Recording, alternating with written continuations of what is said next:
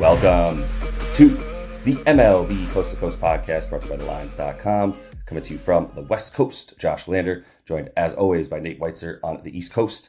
And Nate, I am happy to announce, had an undefeated night last night, baby, on a weird duty Thursday slate uh, where I got a bunch of stuff wrong in that Mets Cardinals game because the Cardinals did not score, or neither did the Mets, rather, off of Adam Wainwright, who all of a sudden was not the worst pitcher in the league for a bit. So good for Wayne. I still couldn't get the win. Mets pulled it off, but Nate had the uh, the Arizona game there with Rich Hill going under on the mound for the Pads, under 15 and a half outs. Got that one right for a full unit and a half unit correct on the D-backs money money line in the first five as they were winning there at the end of five. Uh, I, as I mentioned, didn't get any runs scored in that game for the Mets, so lost about three bets there, roughly four with Paulie Goldschmidt, just putting a little bit, uh, like five bucks on a home run that failed. But we'll uh, we'll continue to move along, still above 500, and uh, well, right at 500, but still in plus money as well uh, after last night, thanks to some solid unit control there by Nate, who had a really good night. So we are moving on here to Friday to finish the week off with you guys. Definitely want to make sure to like and subscribe to that page and follow along as we're coming back to you each and every weekday this season. Also want you to head to thelines.com, use the odds finder tool that we have on there whenever you're looking for lines on these baseball bets this season. Nate, let's go ahead, jump right into your first pick for Thursday here in Tejas, where I believe we're both talking about the Rangers and the Brew Crew. Yeah, I like the Rangers on the money line here. It's actually down from minus 140 where it opened to minus 120 most places. Uh, DK, I think, has the best price right now.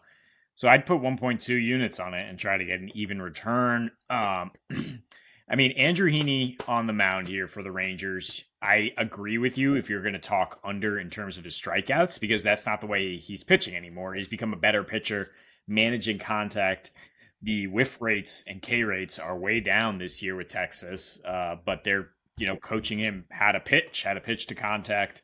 His fastball control is actually much better, using way more changeups to get the type of contact you want, and good good results. You know they've won five of his last six starts. Uh, he has a 2.6 ERA, a 3.6 FIP since the All Star break. The only and you know mixed into that is facing his former team in the Dodgers, who you know are just lighting people up. So that's fair enough. The Brewers have been better lately against lefties, uh, but you know still the third worst WOBA on the on the season in the NL against lefties, the third highest K rate in the majors against lefties. Um, not that we're looking for K's here, but I am just looking for a solid enough start from Heaney to let that Rangers offense do what it do. Uh, Brandon Woodruff is a really good pitcher here for the Brewers, making only his fifth start of the year as he deals with some injury uh, issues. And in that small sample size, I think we can see a little bit uh, of the potential for things to go wrong here. Uh, a career high 17.7 launch angle at the ballpark with the highest home run factor in the majors this season, um, especially for lefties. And he is, you know, in this small sample, 5.1 FIP against lefties, giving up way more hard contact on that side, also giving up 37% hard contact in general and a 17% home run to fly ball ratio. So Corey Seager and company, that Rangers offense, which is so potent at home, I think can get to him. Uh, but, you know, going back to Heaney versus Brewers lineup, uh, Christian Yelich is is what makes this lineup go. He's one for six, three Ks in his career in this lefty lefty matchup. Heaney has had some trouble with Willie Adames and, and, and Mark Canha, but um, you know Willie's hitting 167 since the All Star break. Canha only 213 since joining the Brewers. So I, I mean I and I trust this Brewers bull, uh, the Rangers bullpen all of a sudden. This as a staff they have a 2.2 ERA in the last two weeks. You know no room for slipping up in, that AL West. So I do think they get another win here at home, and the Brewers continue their struggles against lefties. I, I, I hear you. I think they can continue their struggles against lefties. They've been better in a smaller sample size over the last three weeks. And I'm only bringing that up right now, not even to, um, to try to, to combat your pick or dissuade you from it in any way, because I'm fine with the Rangers pulling this one out. I, obviously, the money did start coming in on the Brewers in a way that uh, lowered that line pretty big time for them. Um, and, and you do now get even more value on the Rangers as a result at minus 120 to your point for the money line. Like now I'm back to, to being totally fine with that pick. Still, my first pick here is going to be fading Andrew Heaney a bit more in this one. And I wanted to start to look at some strikeout stuff for him the Brewers, as bad as they've been against lefties all season, which is bad, uh, prior to the um, to this past three week span where they've been a lot better against lefties, they were a bottom five team against lefties uh, in in the in the entirety of the league over the course of the season. Um, and a, a, big part of that is is was striking out. It was also just not putting balls in play. It was a WRC plus down around 90 and below at times versus lefties. Um, so not really able to get around out around the bases. Their, their strikeout rate was a lot higher um, as well. It's down to 17% over the course uh, of the last um, I'm sorry, it's, it's yeah, it's down to 17%, which is good for fourth lowest in the league over the course of the last three weeks for them versus left-handed pitching. So I did sort of hone in on that and go, well, you know, to your points as well, Heaney's not really getting outs by striking guys out. He's keeping the ball in the park for sure um, which is, is a really solid, helpful thing for, for a, a, guy who definitely wants to induce a bit more weak contact when he can. Uh, and he's failed to get the six plus Ks that he would need in this one um, to get over his prop six of his last seven starts. Um, he's even gotten less than five in about five of those starts as well. So I don't know that I'm going to feel too sweaty about this one. I think under five and a half Ks at minus 106 for Andrew Heaney, I'm putting a full unit on it think it's a pretty solid bet compared to where this would have sat if uh, the Brewers were still striking out at the rate that they were against lefties uh, very recently. Mark Canha has been helpful for that lack of striking out. He's just he's Mark Canha. So I, I mean, the Mets got rid of guy like him. He, some iteration of Mark Canha was on the Mets, like between Tommy Pham, Mark Canha, Jeff McNeil. It was just like Everybody can hit 320. Great. Can anybody hit the ball past an outfielder? No. So that's exactly what you're going to get from Arcana and the, the lineup that they've built since picking up a few guys at the All Star break is not striking out now a lot more as we've seen since that time period, um, and still not necessarily getting the power that they need. But the WRC plus in the last three weeks is up to 119. Um, they've had a, a few really cupcake matchups, let's say, in that time frame as well, with uh, some lefty matchups that really worked for them. A couple guys on the Pirates as well who were getting like their first or second career start that they were able to take advantage of. Um, so that is going to be a big part of this. But I still think that strikeouts for Heaney are a good play as opposed to necessarily trying to fade him entirely. Not saying he's going to give up runs. I just don't think he's going to get those outs by Kane guys. Yeah, no, I, I, agree with you there. I, I, just still trust the Rangers uh, to keep doing what they've been doing at home. You know, forty-two and twenty-one at home.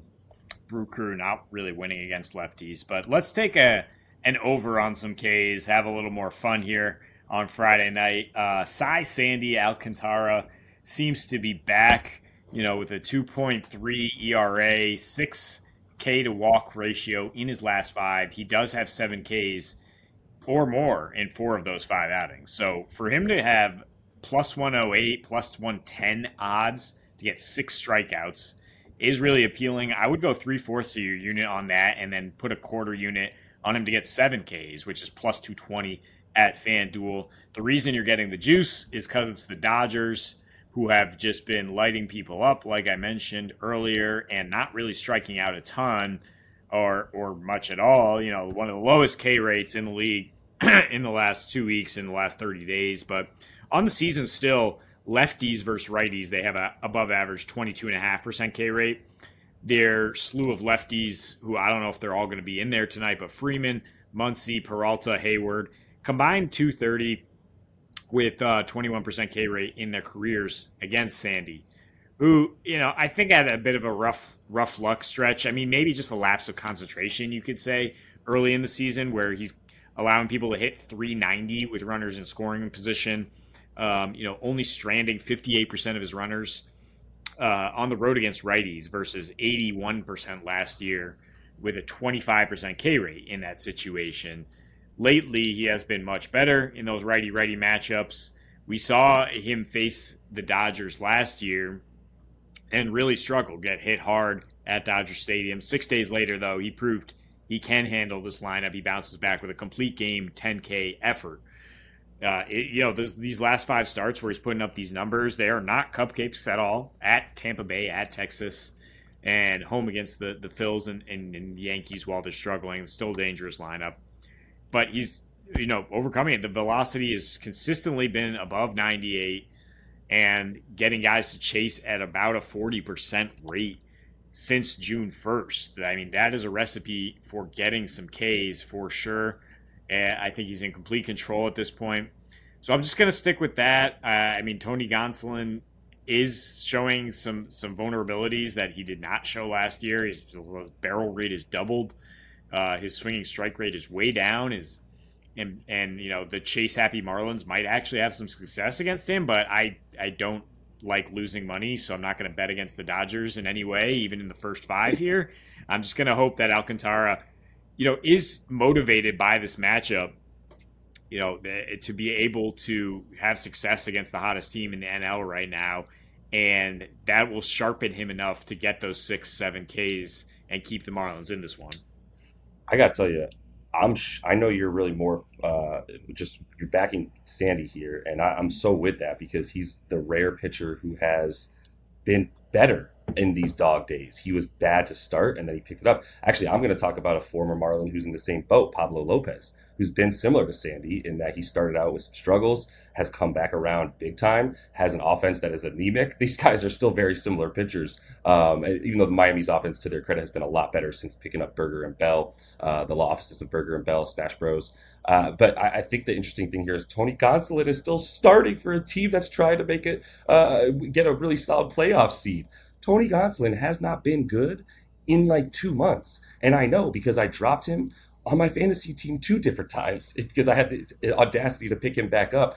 So I actually wouldn't even be as afraid of some first five stuff. Um, I, I, was briefly looking at that game, going, "Do I have the balls to say that uh, that this it basically it's Sandy versus the LA Dodgers offense? That's how I see this. Just that's the matchup because I think there's going to be if Tony Gonsolin goes five innings, I'd be more than shocked if he didn't give up at least three runs. He's had some nasty outings lately, and I do think he's ripe against this uh, righty heavy lineup of the Marlins to, to potentially give up some runs here. So I'm, I'm with you to back Sandy. I think if you are you know going to take a, a, dog here uh, on the day, I think the Marlins are probably the play. Just knowing that like you're you're always going to get juice when you're playing the Dodgers at this point, even if you have the clearest cut of a, of a pitching uh, edge as Miami does. So I, I wouldn't be too scared. I, I didn't do it yet, and I, I, just liked a couple other bets better in this on this slate to talk about here in this video. But I would not be scared of fading Tony Gonsolin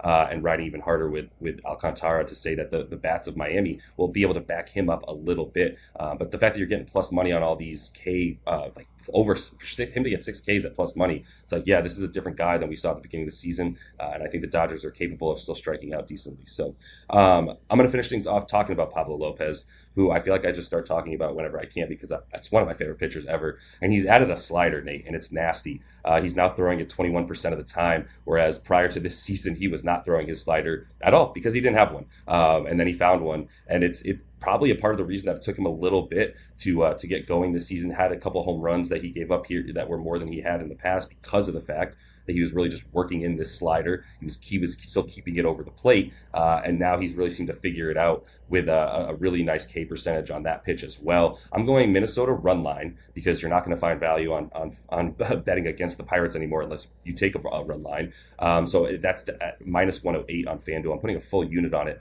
because I really, really like the pitching edge in this one for Pablo Lopez over Andre Jackson uh, on the mound now for Pittsburgh, who's I mean, most of these guys are just inning eaters at this point for, for this team. Even Mitch Keller is really just being left out there to, to just go when he's out there and eat as many innings as he can because they're just waiting for the season to end, to be honest. Um, and, and Andre Jackson's a guy who he struggled mightily. He's only pitched 26 innings in uh, this season. He's got a 5.47 ERA and a 4.78 FIP and that is in large part due to the fact that he has given up six home runs in those 26 innings, which is good for more than two per nine, which is good for a bottom three percentile in the league right now. Um, and, and I don't know that he'll necessarily continue to find work next year either. He's got the sort of makings of a long reliever at this point more than anything.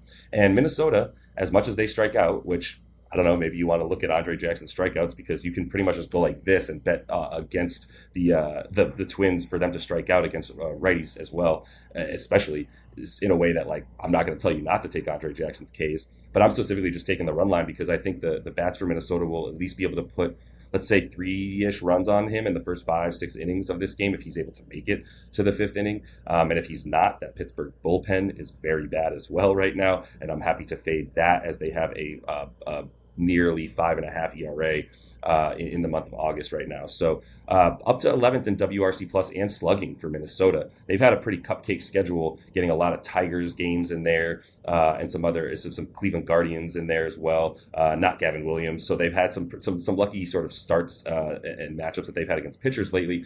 Um, they still have the fifth highest K percentage, like I said, uh, in the league right now against righties over the, the, the last month and a half. Um, but I think there's really good reason to feel good about Lopez, who uh, seven uh, uh the the K's uh, as well. I, I, should mention for him, I'm taking Lopez uh, some player performance doubles here, half a unit on him to get seven Ks plus the, the Minnesota money line, and then a quarter of a unit on him to get eight Ks and plus 115 on FanDuel. There, he's gotten at least seven in nine of his last 11 games.